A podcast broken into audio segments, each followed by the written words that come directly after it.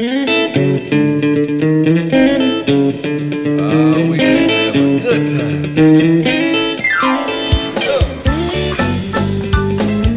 podcast is presented to you by Passion Church, the DeSoto County campus, the fun church in Horn Lake, Mississippi. For more information, visit us at www.mypassion.church. Well, come on, help the people. Said I know you came to praise him. Going to get back. Today, we're going to talk about today's uh, individual message is called The Big Test. Locating Me, Part One The Big Test. We're going to talk about the disciples and how they handled things on Passion Week. You see, the disciples were homeschooled by Jesus.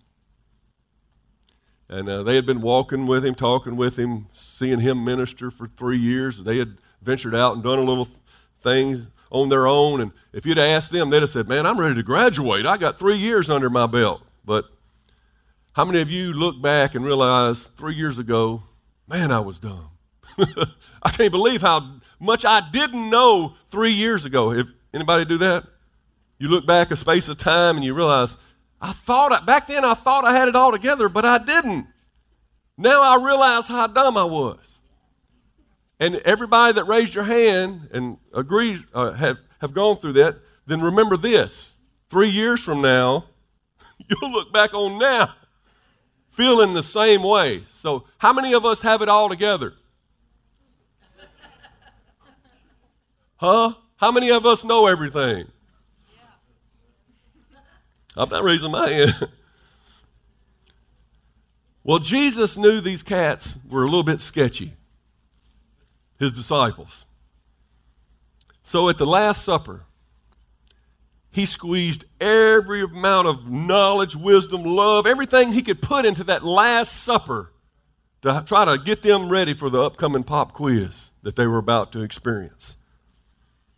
And if you'll listen here today, I think you might hear some things that'll help you with your upcoming pop quiz. Are you ready?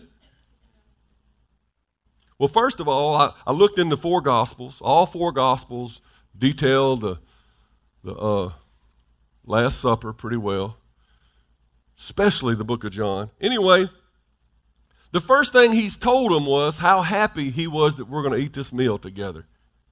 He was like, I'm glad we're going to do this. Aren't you glad that Jesus didn't come in there and say, Oh, I'm glad to get this over with. Boy, I'm going back to heaven. We're going to eat this one thing and I'm gone. I'm out of here. No, he didn't feel that way. He was happy to eat the meal with him. He confirmed his love. Now, the things that I want you to listen as we go through these, these things that Jesus is telling them is getting them ready for the next test. And how many knows you're going to have a next test? So the things he's telling this, he's cramming. He's helping them cram for the test. So these things might help you with whatever you're going through or about to be going through. Next thing he did was he got down on his knees and he put a towel around his waist and he began to wash their stanky feet. Even Judas, I believe. He was trying to teach them something called humility.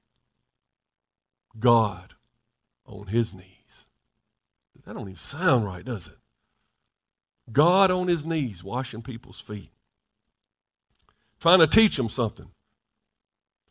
The next thing he did was he instituted Holy Communion as we know it, or the Last Supper. but anyway, he took the bread and he broke it and he gave them the wine and the bread uh, was to symbolize something. It was to symbolize how his body would, was about to be broken and how they should remember that.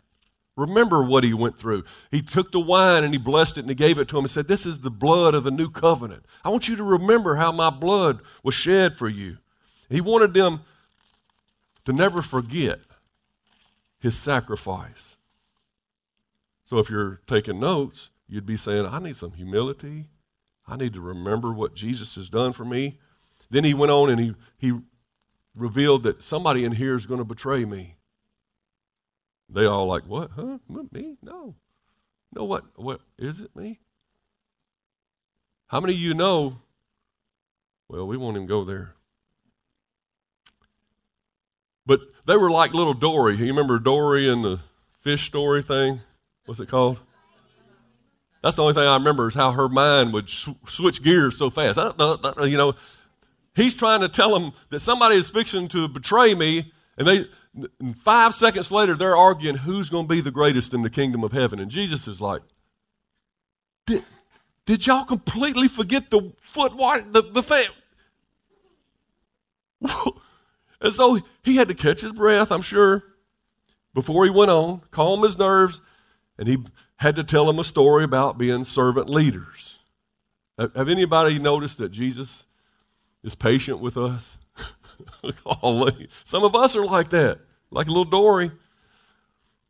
He goes on to give them a new commandment. Kind of important little thing about how we're supposed to love one another. How we'll be known for our love for one another. He warned Peter. He said, Peter, man, Satan wants to get you. Peter's like, oh, Satan can't have me, no way. You know, I've got this all under control. Jesus, I will never betray you. These other cats, they don't know what they're doing, but I got you back. I got you back. Me and you, Jesus. Jesus told him about that rooster crowing. He said, After you fall, dummy, get back up. Do you know Jesus knows somebody in here is probably going to fall eventually at one point in your life? It's a lot. We're in a marathon, not a sprint. People fall. They trip, they fall, but Jesus knows about it already. And he's saying, when you do, get back up. Don't run from me, Peter. Run to me. And when you get back up, strengthen your brothers. That, that means once you fall, that's, it's not over for you. I can't do anything for God now because He knows what I did. He knew you were going to do it before you did it. And He's saying, get back up and get back in your race. See, too many people, they mess up and they run from God. Wrong, wrong. Then He told them, someone here, to, uh, He said, everyone here tonight will betray me. They're like, what?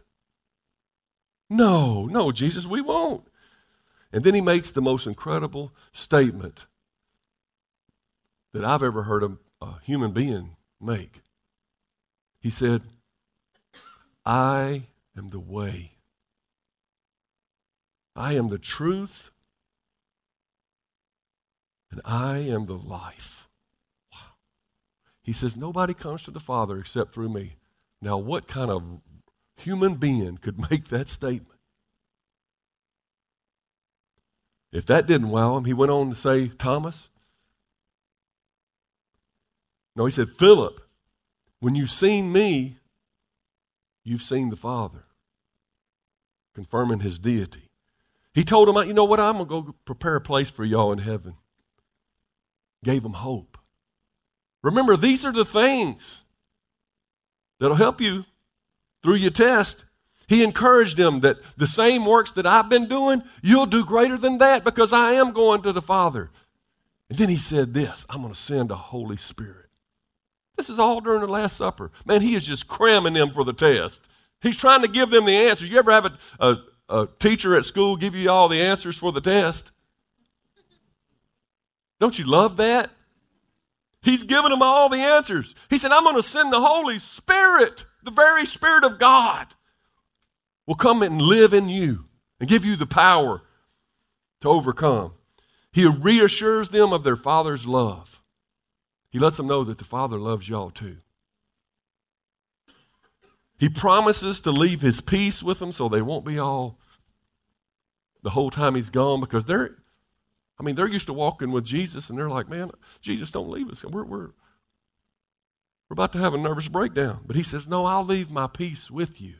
You'll have this inner peace. Anybody ever experienced that inner peace?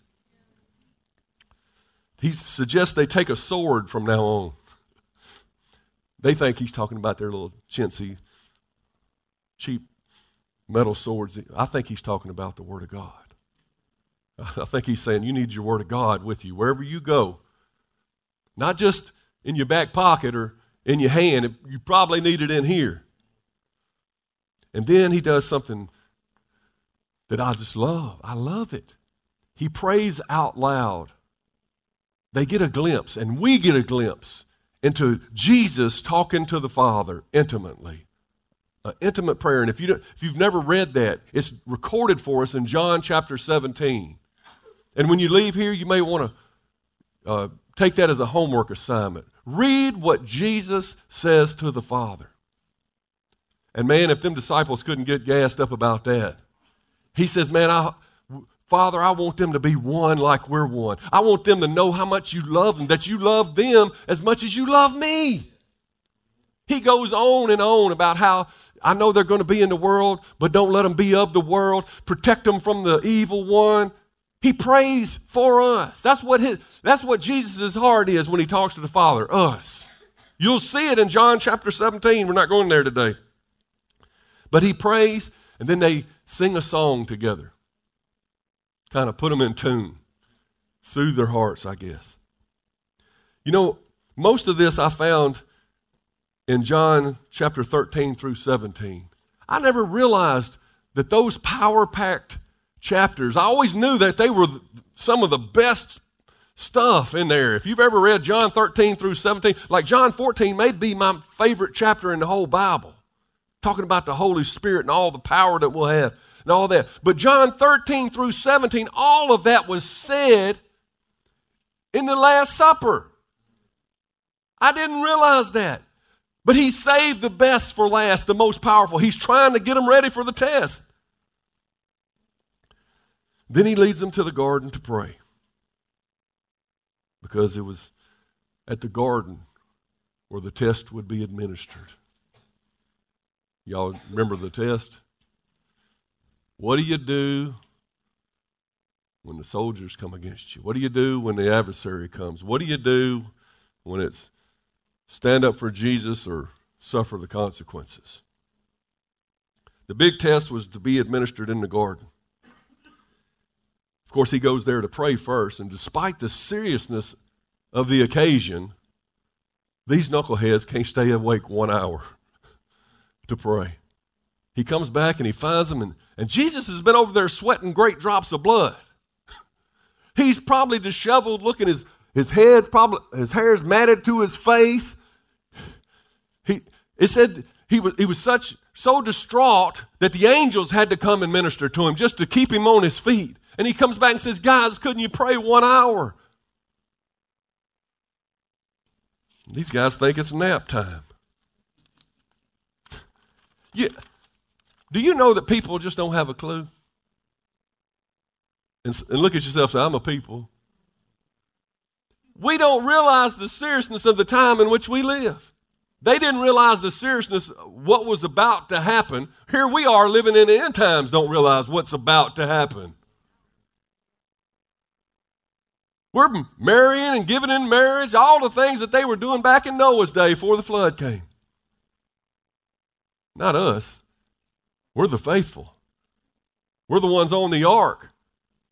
But we are to be the watchmen on the wall. We are to be looking over the ark and say, Y'all get on board.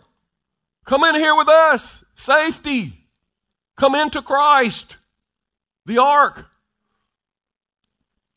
Anyway, this whole scene gets bizarre. Judas comes bouncing up like it's hug a traitor day and kisses Jesus right smooth on the cheek. And he's got the soldiers with him. And then Matthew 14 50 happens. You know what happens in Matthew 14 50? It says, Then all his disciples deserted him and ran away. Mm. All his disciples, even Peter, deserted him and ran away. From him now. Ran from him. The one who calmed the seas, the one who raised the dead, fed the multitudes. They didn't run to him, no. They didn't look to him for protection.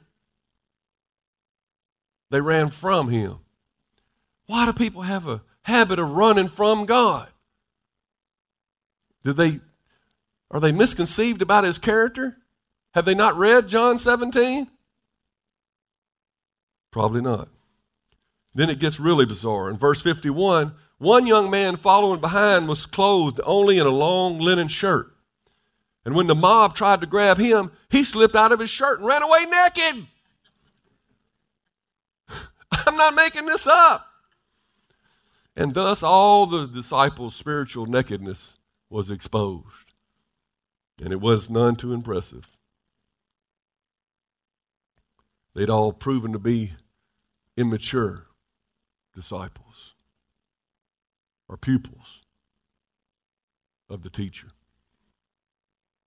Immaturity. Say immaturity. Immaturity. He just warned them watch and pray that you enter not into temptation, for the flesh is weak, but the spirit's willing. The spirit's willing, but the flesh is weak. He just warned them. But clearly they'd been sitting in class, they've been hearing, but they hadn't been listening.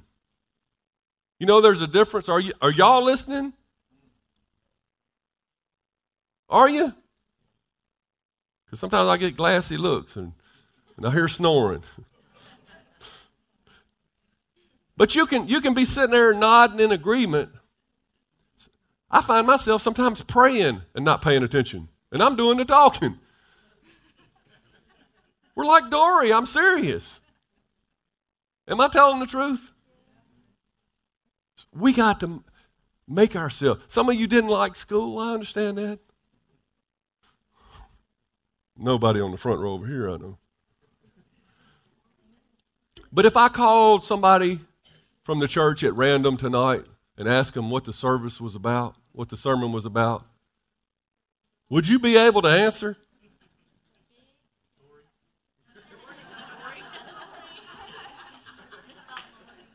That's probably what you'll remember. I'm serious though. Sometimes I ask, you know, I used to preach in the youth, and I would ask my son or my daughter, mostly my daughter back then, "What'd you learn? What what was service tonight?" I asked my son, "What's service about?" He, oh, Jesus and stuff.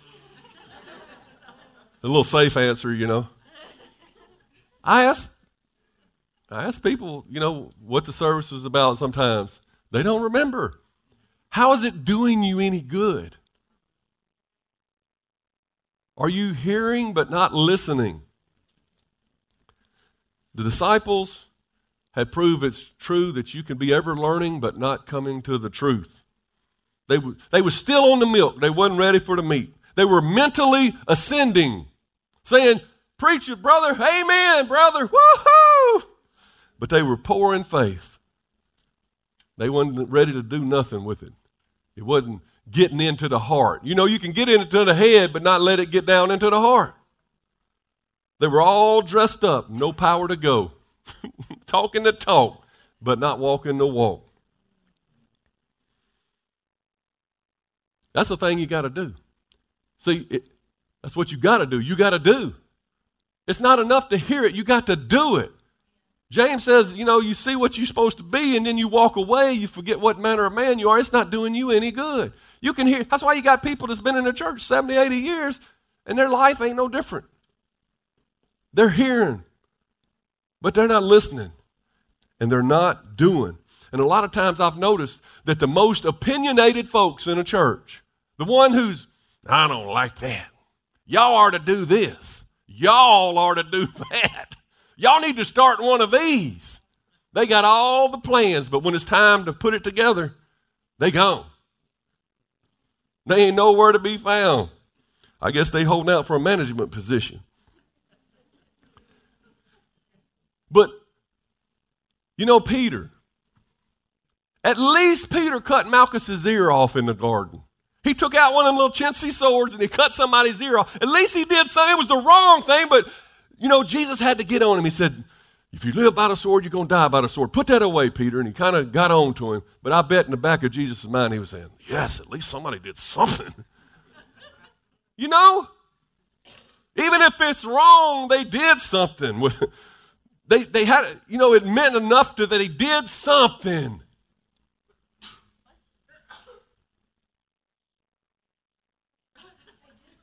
Some happened. Peter cut his ear off. Now, a fleshly response never gets you godly results. It just left Jesus to pick up the pieces. Pun intended. but I bet the disciples wish they was in Las Vegas because what happened in the garden didn't stay in the garden.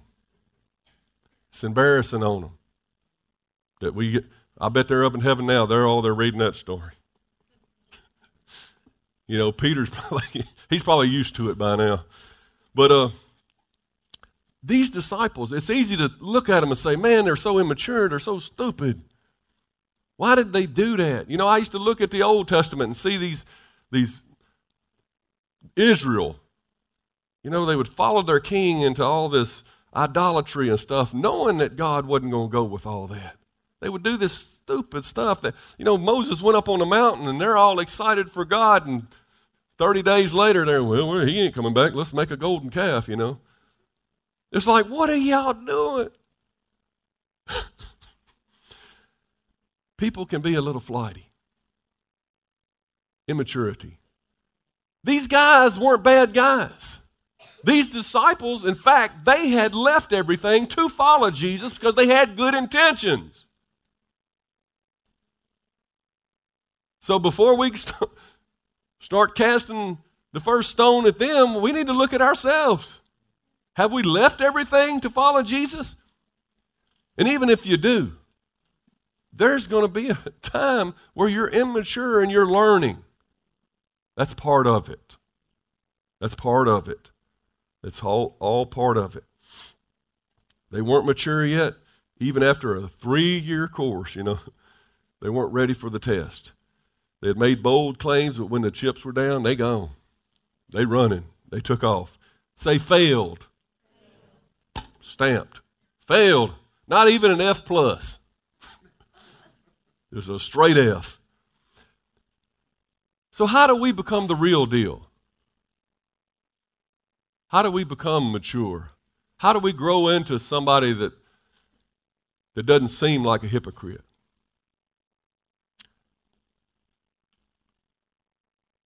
You know, a lot of people look at the church, they say, that place is full of hypocrites.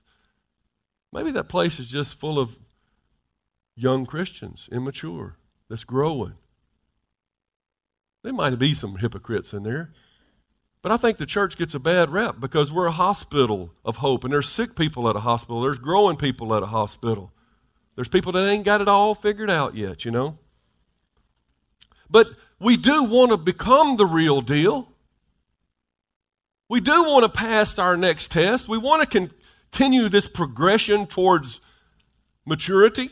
How do we do that? Well, I wrote my ideas down, and uh, you can argue with me if you want to. I mean, it's your right to be wrong. That's just. I am just kidding. Maturity takes time, I wrote. Would you agree? I mean, even in the natural, you're born a little infant, you grow into a little baby, to a little toddler, you turn into a kid, then you become a preteen, a teen, a young adult, Eventually, you should grow into a full size adult. But all that takes time, doesn't happen overnight. Secondly, through our experiences, our faith is tried and tested, and our knowledge is slowly shaped into wisdom through experience, the things we go through. We get wisdom, and then when we go through it, oh, I see, and we learn and our, our knowledge is shaped into wisdom. And wisdom is just the correct application of knowledge. You know, when you hear a wise person, that means he's not only knows a bunch of stuff, he's not a, full of trivia, but he knows how to apply what he knows. He's a wise person. With faith, wisdom, and experience, and then one thing that is the secret ingredient that holds it all together an ever increasing closeness with the Lord. See, you're not going to do any of this right apart from Him. Apart from Him, I can do nothing.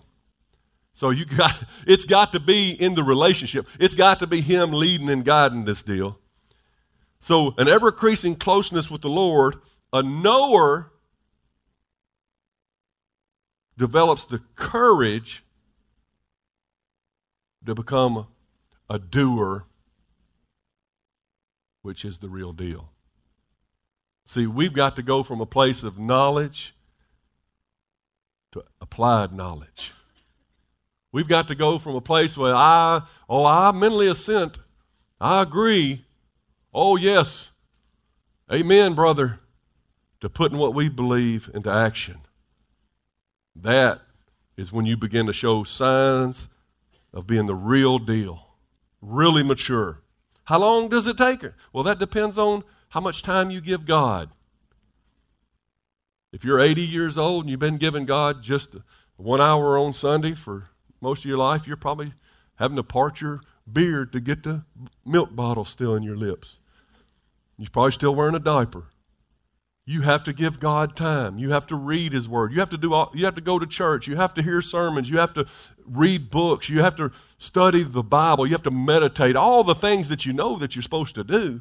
And the, when you give God time and you develop your relationship with Him, then these things begin to s- uh, speed up.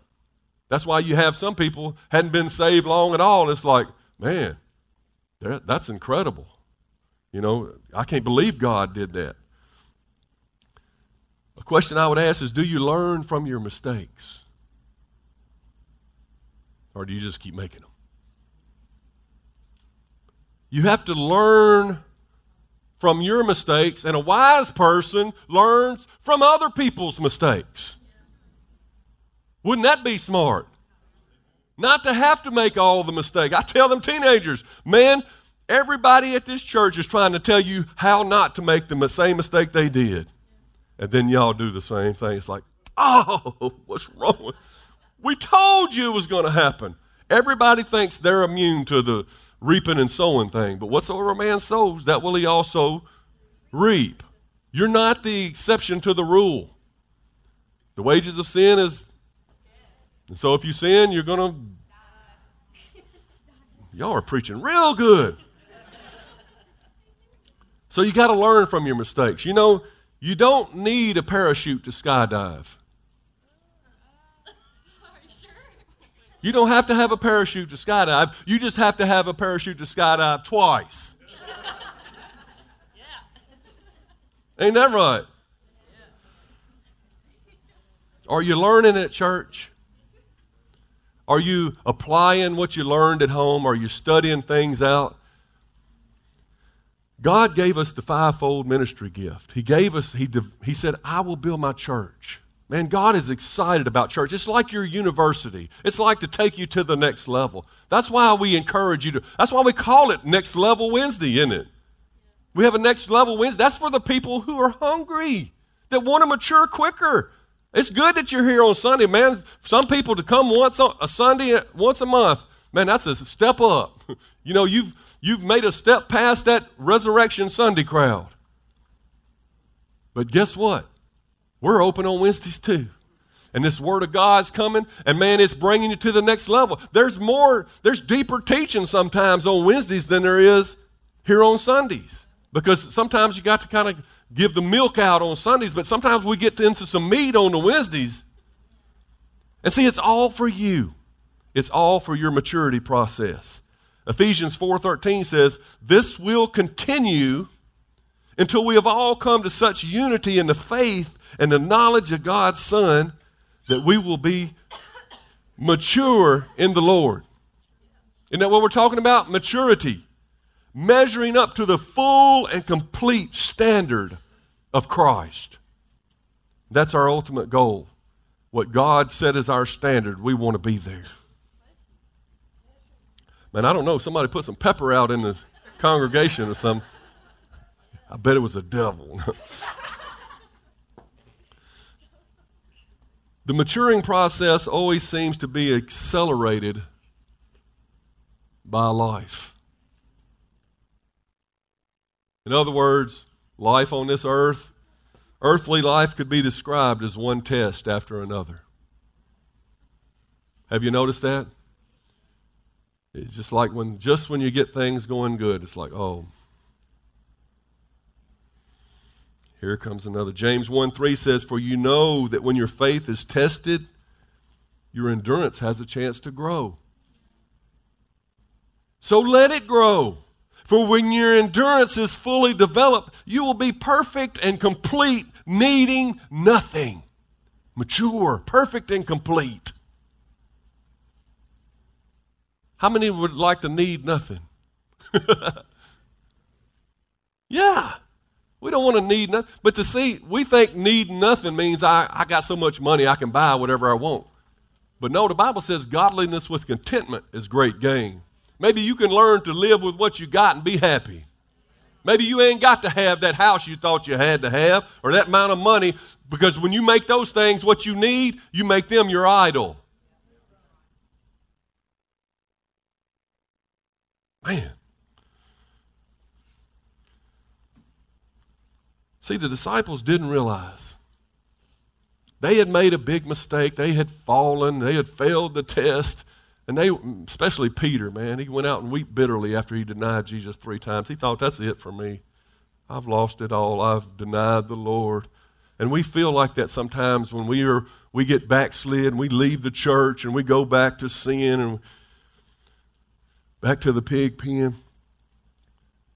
But those disciples didn't realize how close they were to making the grade. They were just right there. It was just a few little tweaks that needed to be made. Do you want me to tell you what those few little tweaks were? If I hadn't already yanked on your attention span too much. Soon they would see their Lord crucified. In real time, they looked up and saw Jesus hanging on a cross. Have you seen Jesus crucified? I mean, really. Is it just, is it real to you that Jesus died on your cross? Is what he did real to you? Does it move you? Is it in your heart, not just in your head? The Bible says, if Christ be lifted up, I will draw all men to me. You see, if you see him lifted up and you understand what he was doing, you understand he was God taking your place and suffering what he suffered, and that how, how his love held him there, it will change you. It will make an impression on you that you can't come back from. To know how much he loves you, that love is just a powerful force. It'll make you say, I don't want to sin no more. I don't want to do anything that's going to hurt somebody that loves me that much. So they saw the Lord crucified. And secondly, they saw an empty tomb and a risen Savior.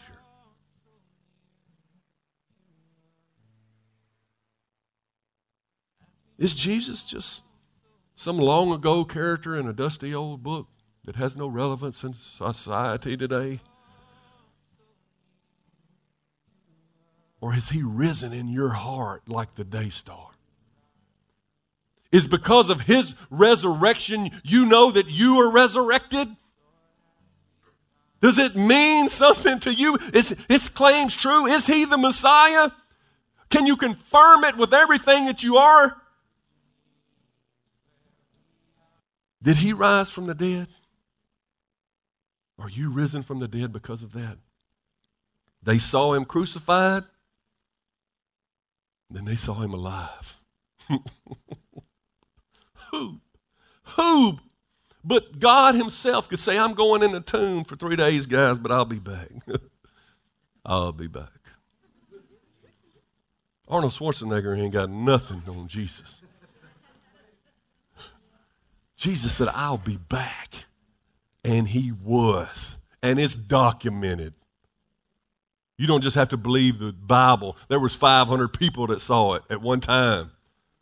There were people that all these disciples went on to be martyred because they knew it was real. Nobody would die for a lie willingly. But because they saw him risen, it impacted them so that they were willing to give their lives. Then the third thing 50 days later, 40 days later, I can't remember, 50, on the day of Pentecost, they were filled with the Holy Spirit, that promise that He had sent them. Oh my goodness. They're cowering in the upper room, hoping nobody sees them, still hiding out. But when the Holy Spirit come, they come down out in the streets. I'm telling you, brother, brother, brother Peter said, "Bring me something I can stand on." Got up and preached a message. Three thousand people came to the Lord. That message was so powerful. Why? Because now he's filled with the Holy Ghost. Are you filled with the Holy Ghost? you can you can cower all your life. You can work out of your own strength as a human. Well, my, man, I can't even bench 250, you know. or you can work with the same power that raised Christ from the dead inside of you. You can be filled with the Holy Ghost. Whoo! Three things happened real quick for these guys. They weren't as far away as they thought they were. These frightened young pups went on to shake up the whole world. They did. Before it was over with, they had spread Christianity all over the place, and now it's still going. It was once they settled what they believed in their heart.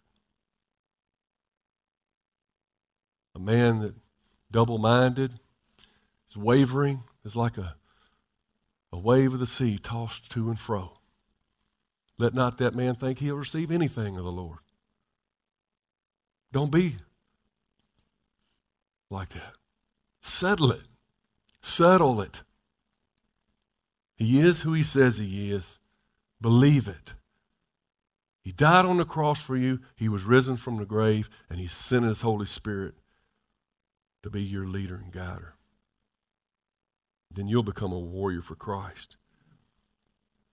If you continue to press into your relationship with Jesus and settle these same things in your heart, you're on the fast track to becoming mature, able to stand on your own spiritual legs when, when the trials come. And there's always another trial coming. There he is.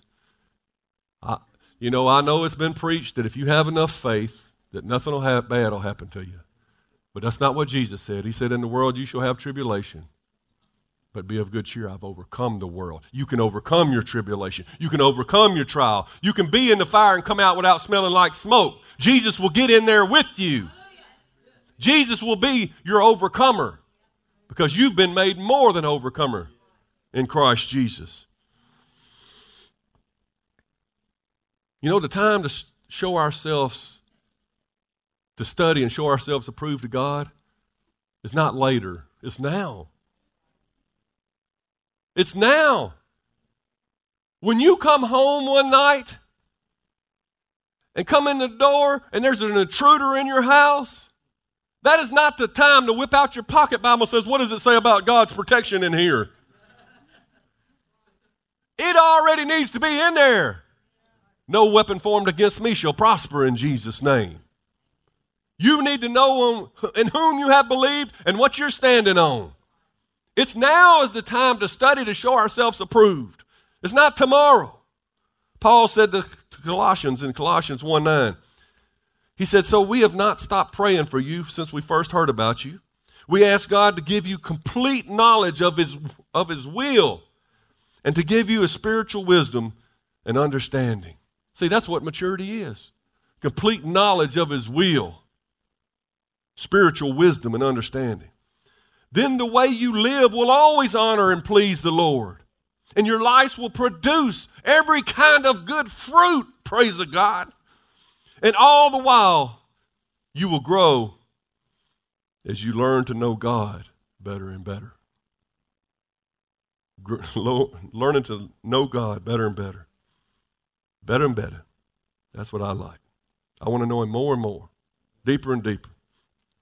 I would say don't beat yourself up about where you are spiritually right now. You may have just gone through a test and failed it miserably, like the disciples.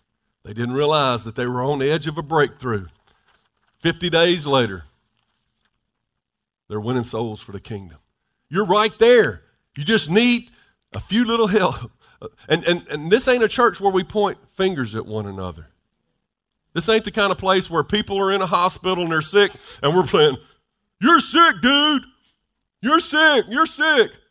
You're not doing it right.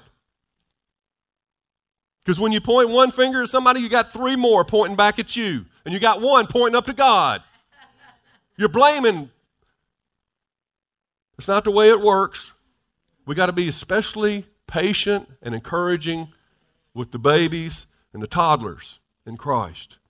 I don't mean just the ones in the back. Jesus exhibited what I would call patient persistence. He was patient with them. Sometimes he was like, Man, I'd like to wring their neck. One time he said, How long shall I be with you? but he would take a deep breath and exhibit patience. He was persistent. He was ever encouraging them to do what's right. But see, he had all the power and authority. He was Jesus. He did everything right. He had the right.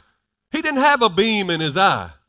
He could go to somebody else and tell them everything that was wrong. But even doing so, he was patient. Now, how much more should we be patient with each other? You know, the Holy Ghost is supposed to convict of sin. He's the one that teaches us and leads us. When we go picking out people's sins, things that, you know, God has already dealt with us about, we start pointing them out. You need to do this. You ain't living right if you ain't doing this. Well, God may not even got there with them yet. He may be dealing with something else. You know, unless the Holy Spirit confirms and you know it's God, I would suggest letting the Holy Spirit work in each other. Letting, letting the messages speak. This is the the avenue that God has chosen for us to deal with people's issues. Patient persistence. So let's recap. How are we going to get to spiritual maturity? Give God your time and your heart. Seek to go deeper. Develop faith and wisdom. Learn from mistakes, yours and others. Really listen to the truth and apply what you hear. Put wisdom into action. Don't be discouraged by the next test because tests are coming. If you just settle in your heart what you believe, remember the cross, let Christ rise in your heart, you'll become a mighty warrior. You'll become mature. You'll reach that standard that Christ has set, and you'll shake up this world for Jesus. Some of us are a little bit slower learners, like I was at Mother's Day. I'm so glad to have a patient but a persistent wife. She's hung with me ever since I made that stupid, stupid comment last year.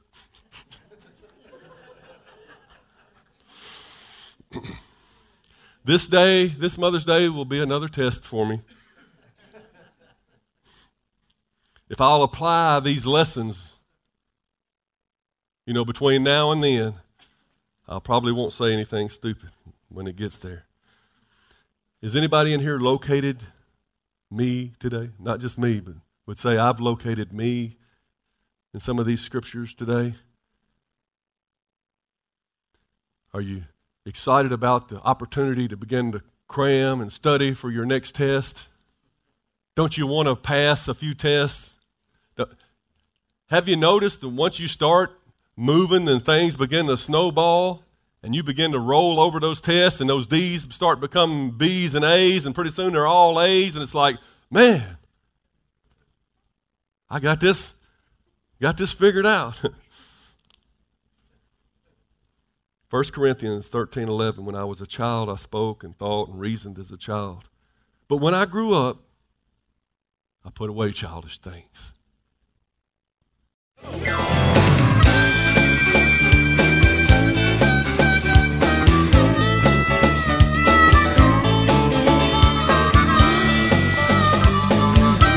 Thanks for listening to the podcast today. We hope you enjoyed it and that it inspires you to live out God's Word. For more information, visit us at www.mypassion.church.